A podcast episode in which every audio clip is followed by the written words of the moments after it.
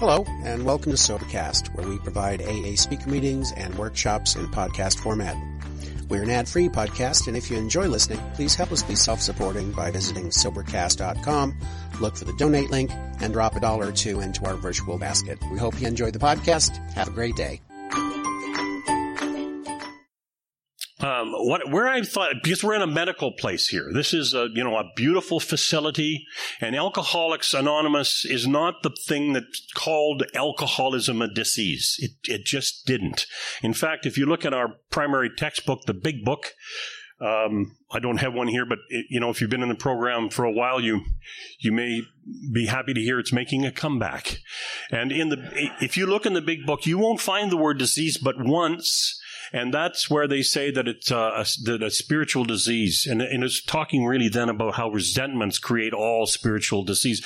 But they didn't use the word disease for a reason, and that reason was that in 1939, when our big book was written, um, there was no nobody saying it was a disease. It was a moral weakness. They used to hide us in attics and basements, and they would put us in asylums and uh, and we were, you know, basically for 250,000 years of human evolution, nobody had a solution for what we call alcoholism.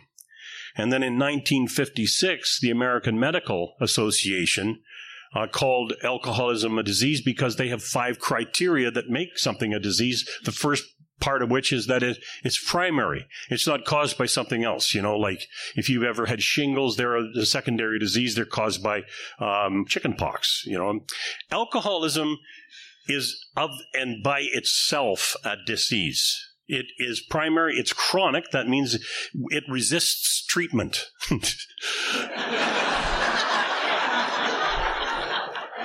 yes, and. Uh, It's progressive. It's progressive whether you drink or you don't drink. If you're sitting out there 18 years sober and you think your alcoholism isn't progressing, I promise you, if you're not doing something to pump your spiritual condition above your alcoholism, one day it'll go boop. Hey, Bob, who are you doing right now? I mean, there's a bunch of stuff that's wrong. You need to deal with. You know, it's gonna it's gonna call you. And so in Alcoholics Anonymous, we have meetings. People will say to me occasionally, You're 43, almost 44 years sober, 44 next week, and I couldn't stand up with a 44 year old. Do you hate the honesty in this thing? I hate it. But people will say, Marty, there's 12 steps. Have you not figured them out yet? No, not so much, because I, my truth keeps changing. And when my truth changes, then the way the steps looks change. The AA fairy goes in your book late at night and changes paragraphs. Of, it's true. The other thing that an, a disease has to be is symptomatic. And, and the, the medical society said it has to be symptomatic both physiologically, so you go to your doctor and they find that your liver has expanded and that your blood pressure is bad in your brain. And usually we're a thing called hypoglycemic. And, uh, and this is the medical side of it. But to be a disease, it also has to be able to be diagnosed from lifestyle. And, and this is the thing that our medical professionals are not so good at. And I blame amateur drinkers for it. because those idiots are out running their cars into trees because they don't know how to close one eye when they're driving. You see what I'm saying here? Yeah. So they fill the hospital emergency rooms and they mistake them for us, you know, the real chronic suffering people. And, um, you know, I, I, I, think back in my own experience, I was, you know, many years ago, I had my, my first son, uh, Donovan. And, uh, you know, I was, as you probably aren't surprised, I was drunk. This is one of the symptoms of alcoholism is, is that we have the ability to become more or less insanely drunk at the most inappropriate moment. Is that not, I mean, that's symptomatic of us. Uh, any little hard drinker would probably stay sober when mama was going into contractions. I'd been drinking cheap beer and wine all day. And she went into contractions, and I was just lucky that the guy across the hall was kind enough to drive us to the hospital because I was, I was, I stopped drinking a couple of hours and I was going into withdrawal, which happens to me because my body converts to alcohol after a period of time. If you keep this up and the disease progresses, the mitochondria in your body, the energy cells in your body convert. They don't want food to create ATP. They want ethanol. It's easier to process. And all of a sudden you've got all these kind of crazy cells in your body that say. And, uh, and the more you drink, the more you want, right? You're drunk, your glasses are gone, your teeth are missing, you're under the bed, and they say, what, can I help you? Get me a beer, you know, cause I, that's what I need right now. And so uh, this guy's got us in the car. She is speaking in tongues. I have no idea what she's even saying anymore hurtful things. She, like, I wish I'd have married Gordy Redden back. Like, what? Now I'm going to be a father. You know, cheer up. you know, the story the guy comes out of the storm cellar and the trees are flat. Everything's okay, Ma. I haven't had a drink for over four hours. We're going to be okay, you know? This is back a number of years ago. The medical, uh, the facility we went to, the maternity ward was on the fifth floor. And back in the day, men were not welcomed into the delivery of your own children. You sat in the waiting room and you waited. And then someone would come out and say, you know, congratulations and so on. So I'm sitting there, and not only do I have substantial alcohol withdrawal going on in my body, I have postpartum diarrhea. this is. I very I sympathize with the entire pregnancy. So I've got this terrible problem and it's building. See, and I can't see a bathroom because I got. And a, a, medical professional goes by who should have been able to diagnose me immediately as being an alcoholic, but she mistaked me for one of these occasional drunks. And I said, Excuse me. You know how we are, right? You just pull yourself up after you've got puke all over the front. Of- Excuse me. Can you tell me where the bathroom is? And her face just went like, you know, like, mm. she said, if you take the elevator, Go down to the first floor, exit the elevator, go to your left, go down the hall to the right, there's a men's bathroom. I said, thank you, Psst, gone. Now, I don't know if you've ever tried to withdraw going up and down in a hospital elevator, you know, and you've got postpartum diarrhea, you've got dry heaves, you've got sweats, and she's having a baby somewhere, I'm pretty sure. It's kind of like on the outer side of everything that's happening to me, but Many hours goes by. This in the big book Alcoholics Anonymous is described as pitiful, incomprehensible demoralization. Yeah. I was so, so sick. And then all of a sudden, as it starts to clear, I look across the waiting room and I look at the elevator and oh my God, there's a bathroom on every floor if you exit the elevator and you go to the left. I bet she was just messing with me, sending me up and down the elevator. so wrong. And, uh, you know, eventually we have the, the child is born. The doctor that delivered this baby, Dr. Michael came out and said, Marty, it's a boy. And I was so happy. And, and I, uh, was allowed to go see my wife. And then I phoned my buddies. Now I, you got to understand, I've been drunk for maybe five days. I've done the God, if you can get me out of this prayer. I say to my buddy, it's a boy. He said, where do you want to meet? I'll bring the booze. And I was drunk again, missing for two days. Now, this is the, this is the incomprehensible part of it because this was a joyful event in my life. I would have loved to have participated in all of this. But the problem with me and alcohol is, is that once I start to drink, I can't control the amount I drink. And when I stop, my body goes into what the medical people call distress. it looks like this. so, ah. so, um, Donovan was born. Donovan is now 45 years old. Donovan is sober 45 years because of you, because you came out to our house for Thanksgiving and Christmas and scared the hell out of him. That's why. he won't even take a chance on a drink. So if you've got kids and you're worried about them, it can go very right. But the interesting thing was, is another six months before I recovered in the program of Alcoholics Anonymous. It was another six months, and uh, and you know you hit new lows, and things happen to you in that amount of time. I, you know, I, I was one of those uh. I could not stay in a blackout. I kept coming out of blackouts, and this last uh, drunk I had, I would, I was coming in and out of, of the, the, you know, waking up in the morning and the, Bill describes the four horsemen going across the bed, you know, the, you know, the desperation and all of that stuff that you all know going across the bed, and then the bits and pieces of the night before. There was a gun, there was a, a female breast, not one of ours. There was a, a gun, there was a car chase, there was cops, uh, and, I, and now I'm in bed. I have no idea how I got home. No idea. I still have my suit on, but I'm under the covers. You know what I mean? So this is, this is alcoholism. The phone is ringing in the distance and I'm thinking, oh God, oh my God, it's probably the police. You know, I'm listening to see if she's still in the kitchen. You know, this is the, the, the, the, the frenetic mind of the alcoholic when you, when you come to.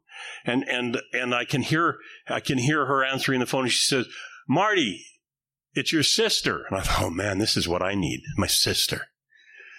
Like they train them somewhere, right? They got this question they ask. Probing, invasive, meddling question. How are you? I'm thinking, what are you getting at? What do you know? What have you, who have you been talking to? What have you seen?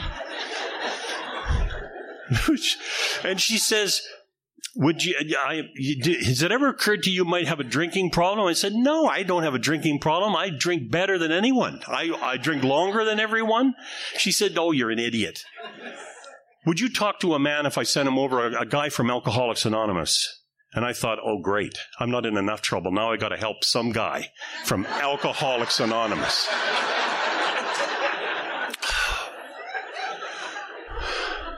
it's the only time in my life I ever did the Al Anon greeting. You know. So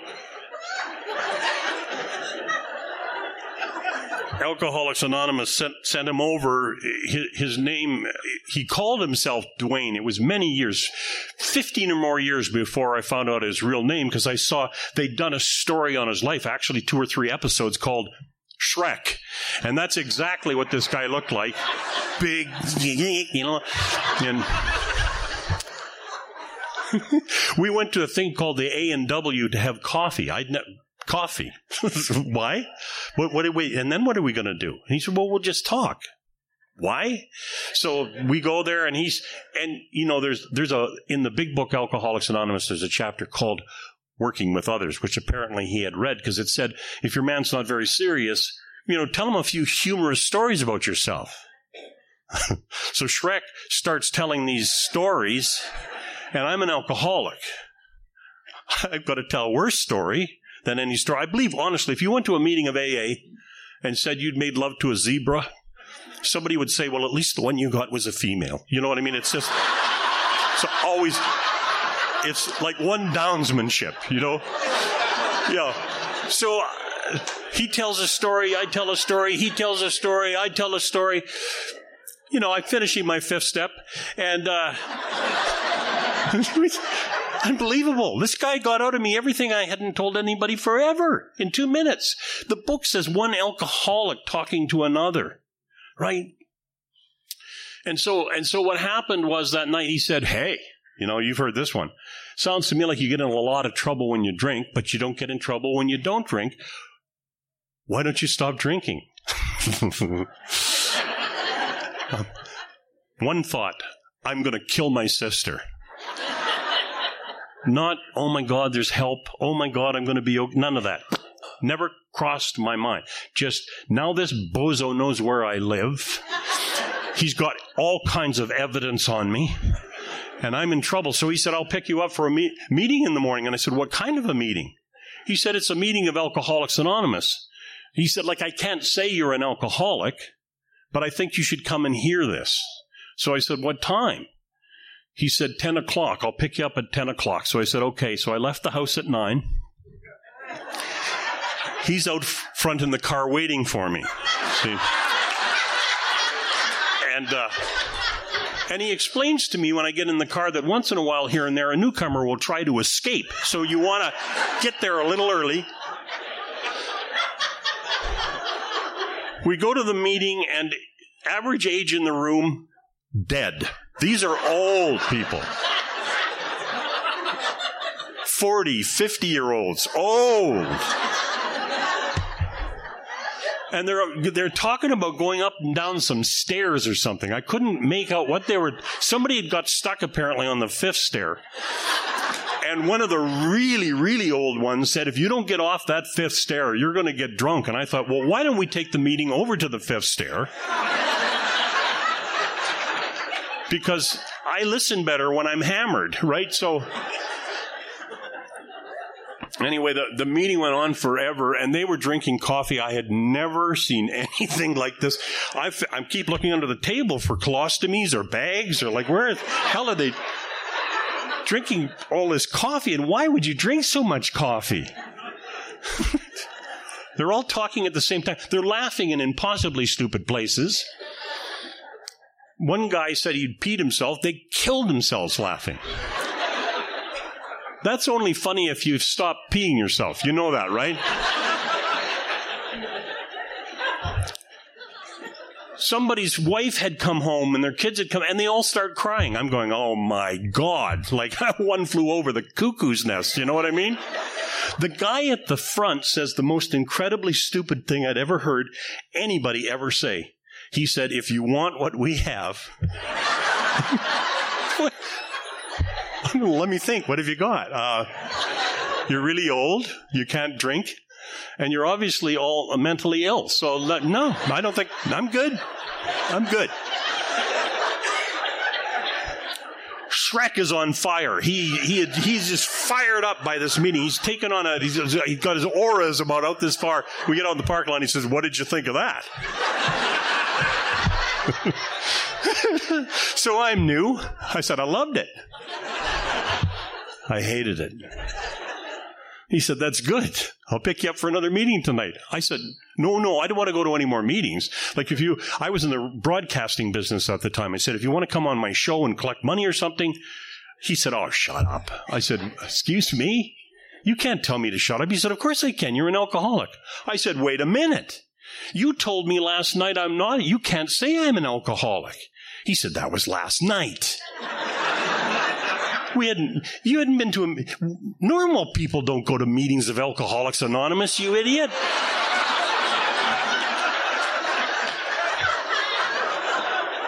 he had rigorous honesty. Not rigorous, it was rigorish. And, uh, he said, You know why we call it Alcoholics Anonymous, don't you? And I said, No. He said, Because we're anonymous. I said, Okay. He said, Yeah. So that means we're all over the place. You don't know who we are, and we're watching you. I said, That's illegal. He said, Yes, it is. I said, I'll call the cops. He said, They're in on it. Oh.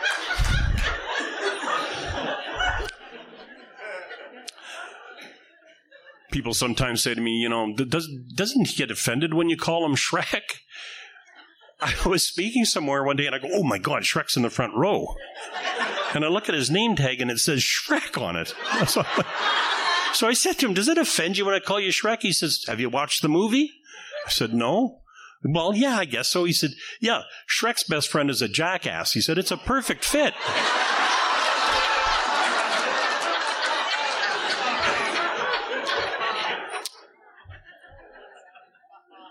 And so begrudgingly, I entered the program of Alcoholics Anonymous. And, and he was the perfect sponsor for me because he realized he wasn't the perfect sponsor for me. He just brought person after person after person trying to get somebody to connect with me. And 90 days later, I still didn't get it. I did not get it. I sat in meetings listening for everything that, it was like going to a zoo to find animals you can't identify with. I was not, I did not want what you had. In fact, I wanted anything but what you had you know, like I remember it being in his, you know, 45 or 50 days sober. We were in, in, in Shrek's basement. He had a dog named Tinker that was so old it couldn't even bark anymore. Just kind of, whoa, whoa, like, and there's, there's all these sober young drunks in this basement and, and he would say, smile, Tinker. And and they'd kill themselves laughing. I was thinking, oh my God, this is how it ends in Shrek's basement with Tinker. Oh my God. Jesus, I, I had such potential. You know, I was gonna re- I was gonna be something, and now I'm gonna die with Tinker. You know, the 90th day of my sobriety, I went into a room like this with about this many people, and there was a little guy from Florida. His name was Wesley Parrish, and some of you that have been around a while know who he is. If you haven't heard his, his CDs, get them. He was amazing. He was just a loving, he was a little wee guy. He's about four foot square, and he had a great big diamond ring and a motorhome, and I wanted what he had, you know, and and he said to me, "You know what's wrong with you, boy?" Because he followed me out into the parking lot after the talk. He said, You got something so big inside of you and you're a chicken shit. I thought Dwayne has been telling him stuff. He said, You know, you, if you're going to come to Alcoholics Anonymous, he said, you're going to let something really big out into the world. And I thought, I'd like to, I kind of like to do that, you know? So I came on board. I joined Alcoholics Anonymous. And so a couple of years goes by. Now, this doctor that did, you know, go back into the story of my son's birth. This doctor that delivered my son had been my my doctor when I'd gone to university. He was the university um, uh, college um, sports team doctor, and really reputable man. But again. AMA in 1958 defined alcoholism, but they don't get any training on what it looks like. So I'm going in there appointment after appointment, and he's said, Your blood pressure's through the roof. You know, I'm 18, 19, 20 years old, something like that. Uh, you know, like you've got uh, hypoglycemia, uh, you've got, you know, your liver is expanding. Never once does he ask me if I drink. I'm not going to bring it up. You know what I mean?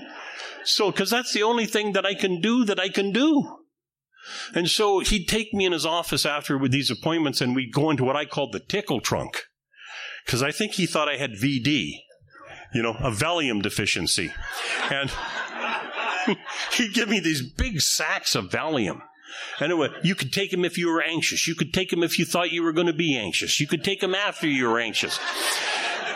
It said on them, you know, may, the effects may increase if you drink. So you could take them when you were drinking. You know, it was, that, I loved it. And, and I didn't shake so much when I drank because I don't know about you, but when I come off, I, at the end of my drinking, I had to put a tire on my neck to get a, a, a, a beer to my mouth.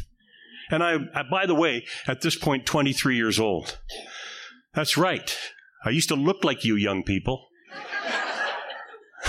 Just excessive good living has done this. I can't promise it for you. So anyway, I go into this, I, I, get in a big fight with London Life, an insurance company in Canada, because they won't insure me because I put on my form that I, I, was an alcoholic. And, and I have a big argument with them like we do. And I convinced the president of London Life that they're, that, you know, if, if somebody has identified themselves as an alcoholic, that's a good thing. Insure them, put a rider on it that if their death is caused by anything related to drinking, your insurance is canceled. But the ones you should worry about are the ones that are the undeclared alcoholics. He said, Fine, you go get a medical exam and we will insure you. So I go back to Michael, my doctor. He examines me. He says, Excuse me. And he's very cold with me. He leaves the room. He comes back. He looks at the files. He, I've done blood. I've done urine. He looks at all that. He does my heart. He does my pulse. He does everything. He says, Excuse me. He leaves the room. He comes back and he says, Are you the Marty Jeffrey that used to come here few years ago? I said, Yeah. He said, What happened to you? I said, I quit drinking. He said, Stopping drinking changed your blood pressure? Changed your, the, you're not hypoglycemic anymore? Your liver, like all of this happened because you stopped drinking? I said, Yes, I guess so. So he said, I need to talk to you in the office. Now, I, at this point, I'm a couple of years sober, so I'm thinking, if he gives me the pills, do I take them? If I take them, do I sell them? If I don't take them, if I if I if I take them and sell them, do I have to tell my sponsor? If I don't take them, maybe I won't tell my sponsor, but I'll just take them and I'll hide them and you know. Yeah, one day at a time, baby. So we get in the room. Michael's now got his doctor coat off, and what I'm confronted with is a father and he said, Listen to me. If this can do that for you, would you please talk to my son? He said,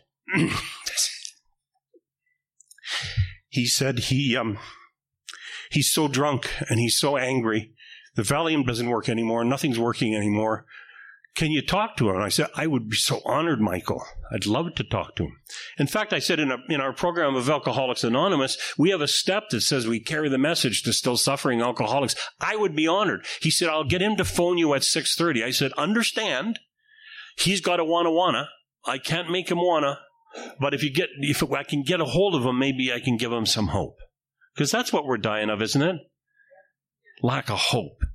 You know, they've done studies in the, in, in cognitive science now, right at the front of the brain, there's a sort of like a an, an, aviation flying machine test unit that we have, so we can predict things, we can project things, and it's garbage in, garbage out, right? So sometimes we get some very bad answers when we're estimating things.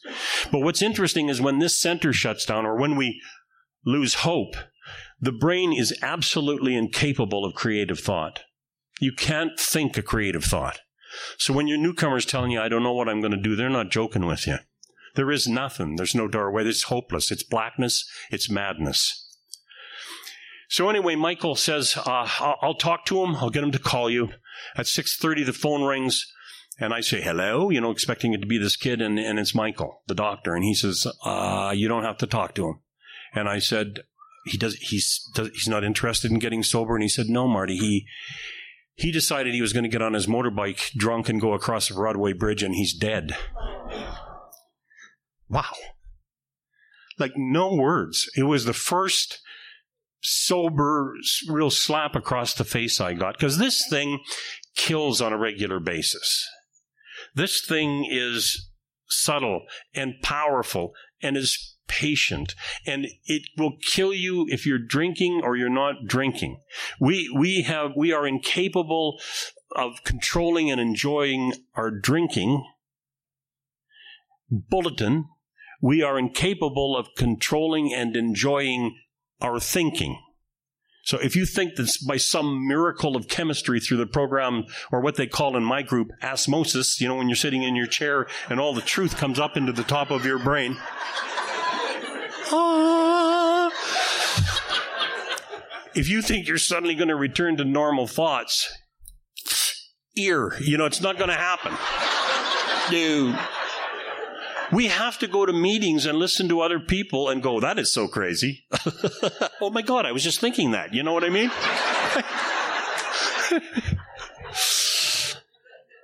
and so I, I'm, I'm in the program of Alcoholics Anonymous, and I and you know I had one of those stories that I got sober when I was 23. By the time I was uh, 25, in those days, you know, there's the fellowship and then there's the program of Alcoholics Anonymous. And the fellowship says crazy stuff sometimes. You know, like don't think. Tough to do step three if you don't think, you know, but there's lots of stuff it says. And, and some of it is quite profound and some of it is just n- nonsense. But one of the things they said when I came around was you don't make any decisions like leaving your job or leaving your wife for two years, which was good because every day I was leaving my wife the nerve of her breathing in and out, in and out, in and out. It was, it was just too much. So, so what, what happens in Alcoholics Anonymous is that we start to adopt what, what they call a psychic change. I can feel, see, and think things like I've never been able to see, feel, and think things before. I have like a 180 change in my perspective and it, it and and this, this this flight simulator that I have in the front of my brain, I start putting principles. I feed principled motion into that flight simulator, and I start getting good results, and I start getting good things start to happen to me, and oh my God, I get hope you know and i and i go to the meetings and and uh, you know the, the, newcomers start to walk around you because you just you know like calm down old man you know? You're not that happy. And uh, but we are we are because you start to make a conscious contact. You know, it, it says in the book, and, and this is, I'm just going to sum up with this is, and this is what this talk is about, is that we have been worshiping reason all of our lives. It says in the book that the God of reason, capital R, reason, has been what we've always, we've always trusted and had faith in our thinking. Why? You know, look at the record of your thinking. My, my best thinking ended me up in Alcoholics Anonymous, for God's sakes. You know what I'm saying? So here's, here's what we're doing in AA is we're, we're changing that we're going across the bridge of reason. So I always visualize this thing like the Golden Gate Bridge, just a massive bridge. Bill says it's a broad highway a broad highway. And then there's the walker section, you know, on the bridge. This is where the slipper sliders and loafers all go. And they, they, they slip off the bridge regularly. But most of us are kind of in the middle of the bridge, trudging the bridge of reason, trying to get over to the shore of faith. And once you get into the shore of faith, you move out of the state of mind into a state of being. You, you have a state of being. You just, you just, one day you're just be sitting somewhere and all of a sudden you'll get a big stupid grin on your face because you just are, you just feel joy. And, and I can't explain that to you, but I promise you, if you stay with us, it'll happen. And, and you'll phone your sponsor and you say, am I losing my mind? I've been happy for two days. yeah. Am I losing my mind? I don't hate everybody anymore, you know? I was just at Safeway and there was a woman in front of me counting pennies and I didn't scream. Am I okay? Yes. that is a normal reaction. So, when when we're on this this bridge of reason going across the shore of faith, it says that that we can see the outlines and the promises and everything that we want over in that state of of being, but we we can't get off the bridge. And Bill says, I think we can't get off the bridge because we've been leaning too much on reason that last mile. You know, we, you have to, at some point, you have to leap and you have to just say, I'm going to do the right thing and then I'm going to see what happens. Life becomes not so much about my expectations of what I'm putting into the, into the, you know, the, the, the, the, the, grinder and I say, if, if you all would do what I want, we would all be happy. Because what happened to me is the worst thing that happened to you in Alcoholics Anonymous. I got sober, I got busy, I got rich, and I got complacent. Because what happens when you when you get everything you want, you find out a very bad thing. It all sucks. Yes, you have a swimming pool, and yes, you have four car garage, and I had 13 cars, and they were all problems. Everything was a problem. My children were breathing in and out. She was there. It was a problem. Thoroughbred race horses. I was buying a helicopter one day. It was a problem. Everything was a problem. Alcoholics Anonymous was this big in my life. I went to share, you know, because I owed it. And, uh, Somebody should have kicked me so hard in the crotch, but I was so full of myself, I didn't even know I was sick. I walked by a gay, guy one time and he said, There, but for the grace of God goes God. Yes. so, the, and the other thing that when I started to think about this bridge of reason, I realized that sort of like the relationship between Canada and USA. Under Canada, there's all these states, you know, uh, Oregon and Washington. And under the bridge of reason, there's the states of mind like anxiety, uh, entitlement, a state of panic, state of depression. There's one big lake, Lake Superior. if you stay in Lake Superior, you eventually have to swim to Fantasy Island, you know. But I mean, I was so locked into Lake Superior. I didn't even know I was sick. This is why we, if you don't go to meetings, you find out what happens to people that don't go to meetings. It's not that you'll get drunk necessarily. I did not. I had 28 years of what I call animal mechanical AA, which was doing what I had to because I had to but I had failed to grow my spiritual experience. I'm going to say that again because we hear this at meetings all the time from the fellowship. It says that we, we are, our sobriety is contingent on maintenance of our spiritual condition. That's true. Later in the book, it says that we have to maintain and grow our spiritual experience. That's what I failed to do. At 28 years sober, I still had the same amount of understanding around this whole terrific creative power as I had when I come in the doors of Alcoholics Anonymous. It was too skinny. I was singing songs like How Great I Art. Writing that book, I'm not much, but I'm all I think about. You know, when you have no God, this, this is a bumpy ride here in the physical dimension. And so what happens is we, we, we go through the steps and we, we get on the bridge and we go step one. Okay. I know I have an abnormal reaction to alcohol. I realize that my life's become unmanageable. I know I have a power. I need a power greater than myself. And you get to step three and you go, Oh my God, it's a trick. It's a toll bridge. And not only is it a toll, it's like a Florida toll bridge. You don't know what you have to pay till you get at the other end. And it's, it's very, it's described in the book. It says there's a price that has to be paid. And that price is the total destruction of self will. You say, well, what, what, what do I do then? I'll be the hole in the donut. And Bill eloquently answers that when he says the proper use of the will is to ask for higher powers will. Okay, so I'm going to say that another way. Let's say that there's a consciousness that is so superior to ours that it already knows exactly how to do everything that I need to do. And so if I line myself with its kind of thinking, I will start to do more right things. That's closer. You can take all of the God stuff out of it if you want. And you can just say to yourself, is there an intelligence, a, a, a symmetry? I mean, atoms, it says in the big book, are smarter than thinking everything's just running around with no order.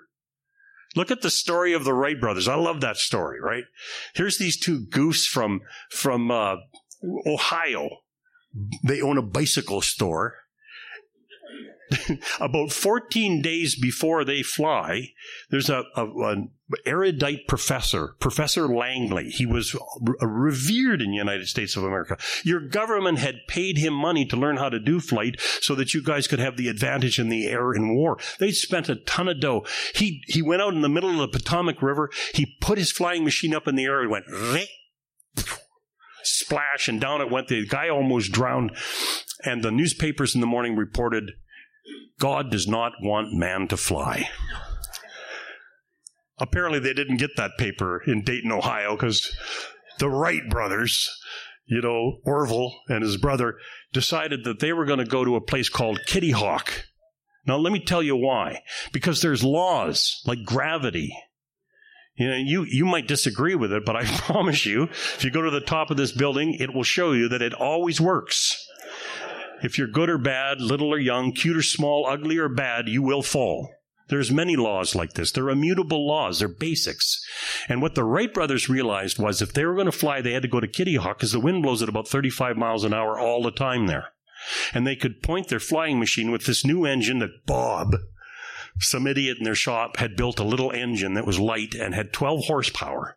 And they thought if they could get Bob's engine and a couple of rubber bands and head into the wind, they could get off the ground. And they did. And what you realize is that principle is more powerful than intelligence. They took the principles of flight. They took the things that it needed, lift and glide and all those things, and they put those into a, a structure, and lo and behold, they flew. This is no different than what happens to us in Alcoholics Anonymous. We, I, we, we apply laws and principles we don't really understand. And we start to have a kind of a flight where our lives become bigger than anything we would have imagined. We start to have friendships that we were absolutely incapable of. You know the bedevilments, right? Can't form personal relationships, can't control our emotional natures, right? Prey to misery and depression. The, you know, that's basically what was wrong with me, that whole list. And then what happened to me in Alcoholics Anonymous, and I was amazed before I was halfway through, was that all of a sudden I had personal relationships. And I found myself in situations where I would normally lose my stuff, like driving. And I realized, oh my God, I've fallen off the bridge of reason into the state of entitlement. Everybody's an idiot but me. I can break the speed laws, but they never should break the speed laws. I can cut people off, but they can't be cut people off. And merging? God created people with no merging genes. This is what I'd come to. So driving the car for me was a scary experience for myself and everybody. 30 years sober, I'm, and then one day, God said to me, you know what? Well, actually he said it to me. I had a stupid newcomer in the car and we I got cut off, and I went, I lost it, and I stopped the car, and he went, "Wow." Where'd that come from? And I thought, oh my God, where did that come from? I, I didn't even see that coming. It was just like cork. Rah! And I said to God, is it possible that I could come out of the state entitlement? Now, when you're coming out of these states, you kind of go through, you kind of got to go from one state to another. You go from state of entitlement to state of depression, state of depression, state of dep- despair. Then you go back into the uh, state of hopelessness and helplessness, and that's where the foot of the bridge is. You get back up onto the bridge. You do step one. I'm powerless over all the other people in the cars. Oh my God. I'm powerless. My emotional nature is not helping this situation. What if what, my mother was the woman that was trying to merge in front of me? Would I be honking and doing all that stupid stuff to her, or would I be trying to hold the other cars back so that she can get safely onto the highway? And in a, in a moment, my entire driving experience changed. In a moment, I found myself able to stand in lineups you know, in a second, I found that I was not the most important person in the room. I remember one time I said to Shrek, I feel like people stare at me when I walk in a room. He said, You know, Marty, when you want to walk in a room, you would never believe how little they all care.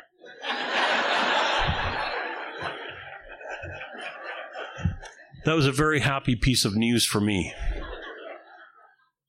And so Alcoholics Anonymous is this whole thing about getting you know to the end. And people say, "Well, do you leave the bridge of reason?" No, you go you go into a state of being, and then you come back and you get people at the start of the bridge, and you get them over, and you try and get them to jump into into the into the state of being, and then you go back and you get some more, and you do it over and over. But if you're not getting off the bridge at all, if all you're doing is going back and forward, back and forward, and all there is is reason, and there's no relief, I'm going to tell you something. Meetings get to be a hard place to go. Newcomers.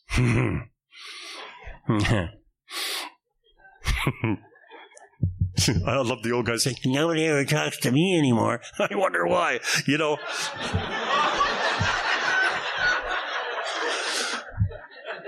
we have a group called the Lions Group, and, and, we, and I'll tell you how bad it is in Alcoholics Anonymous. We had to create a position called a chaser. Because what had happened in Alcoholics Anonymous was we forgot that there are people there that don't get it. People there that are isolated, apart from, different than, that aren't in our little AA family clique, all sitting around with every, like everybody does with BO all in one area. You know, what'd you do last night? I don't know. And there's a guy over here dying. Oh, I don't know. So we created this position called a chaser, and the chasers for one month agree that they will not visit at the end of the meeting. They'll just look and they'll see who's on the wall, and then they go after them. If they see somebody head for the parking lot, they chase them. And they go in the parking lot and say, How'd you like the meeting? you know. you look like an idiot. I think you'd fit in our group. You know what I mean? Like. We're the unwilling, led by the unknowing, going nowhere. Come and join us. You know, it's like. And then what we do, it's a miraculous thing. I heard it talked about at 903 this morning. We don't ask them for their number. I mean, I'm sorry, I don't give them my number. I ask them for their number. And then I phone them and it's always the same. Hello? Oh. I guess I really am important. You know, they, they've called to make sure I'm coming to the meeting. And, you know, our membership, just our, our youth membership in Lions Group, we're over 65% now, uh, kids probably under the age of 25. And this is, um, yeah, well, listen, I was pretty arrogant until I saw what was going on in this room. This is a healthy group of people. This is a gr- I saw the newcomers, I saw the uh, the long timers, I saw the middle members. Just all I can tell you is don't stop what you're doing. It doesn't matter what's going on in the world of politics. It doesn't matter what's going on in the world. Period. One alcoholic carrying the message to another alcoholic, and use the book. It's interesting. People are saying, I think we should do it like the old timers, you know? And I tell them, just for a minute. It took them four years to get a hundred people together. You know, that's, that's us on a bad meeting night. You know what I mean? Four years. Let's not do it like the founders. Let's do it like the founders learned how to do it because once they got that book into print, all of a sudden there was 10,000 and there was 100,000 and we had a fellowship, the greatest, the greatest spiritual movement in the history of the world. Never been matched, never will be, and it's in your hands. God bless you and thank you so much.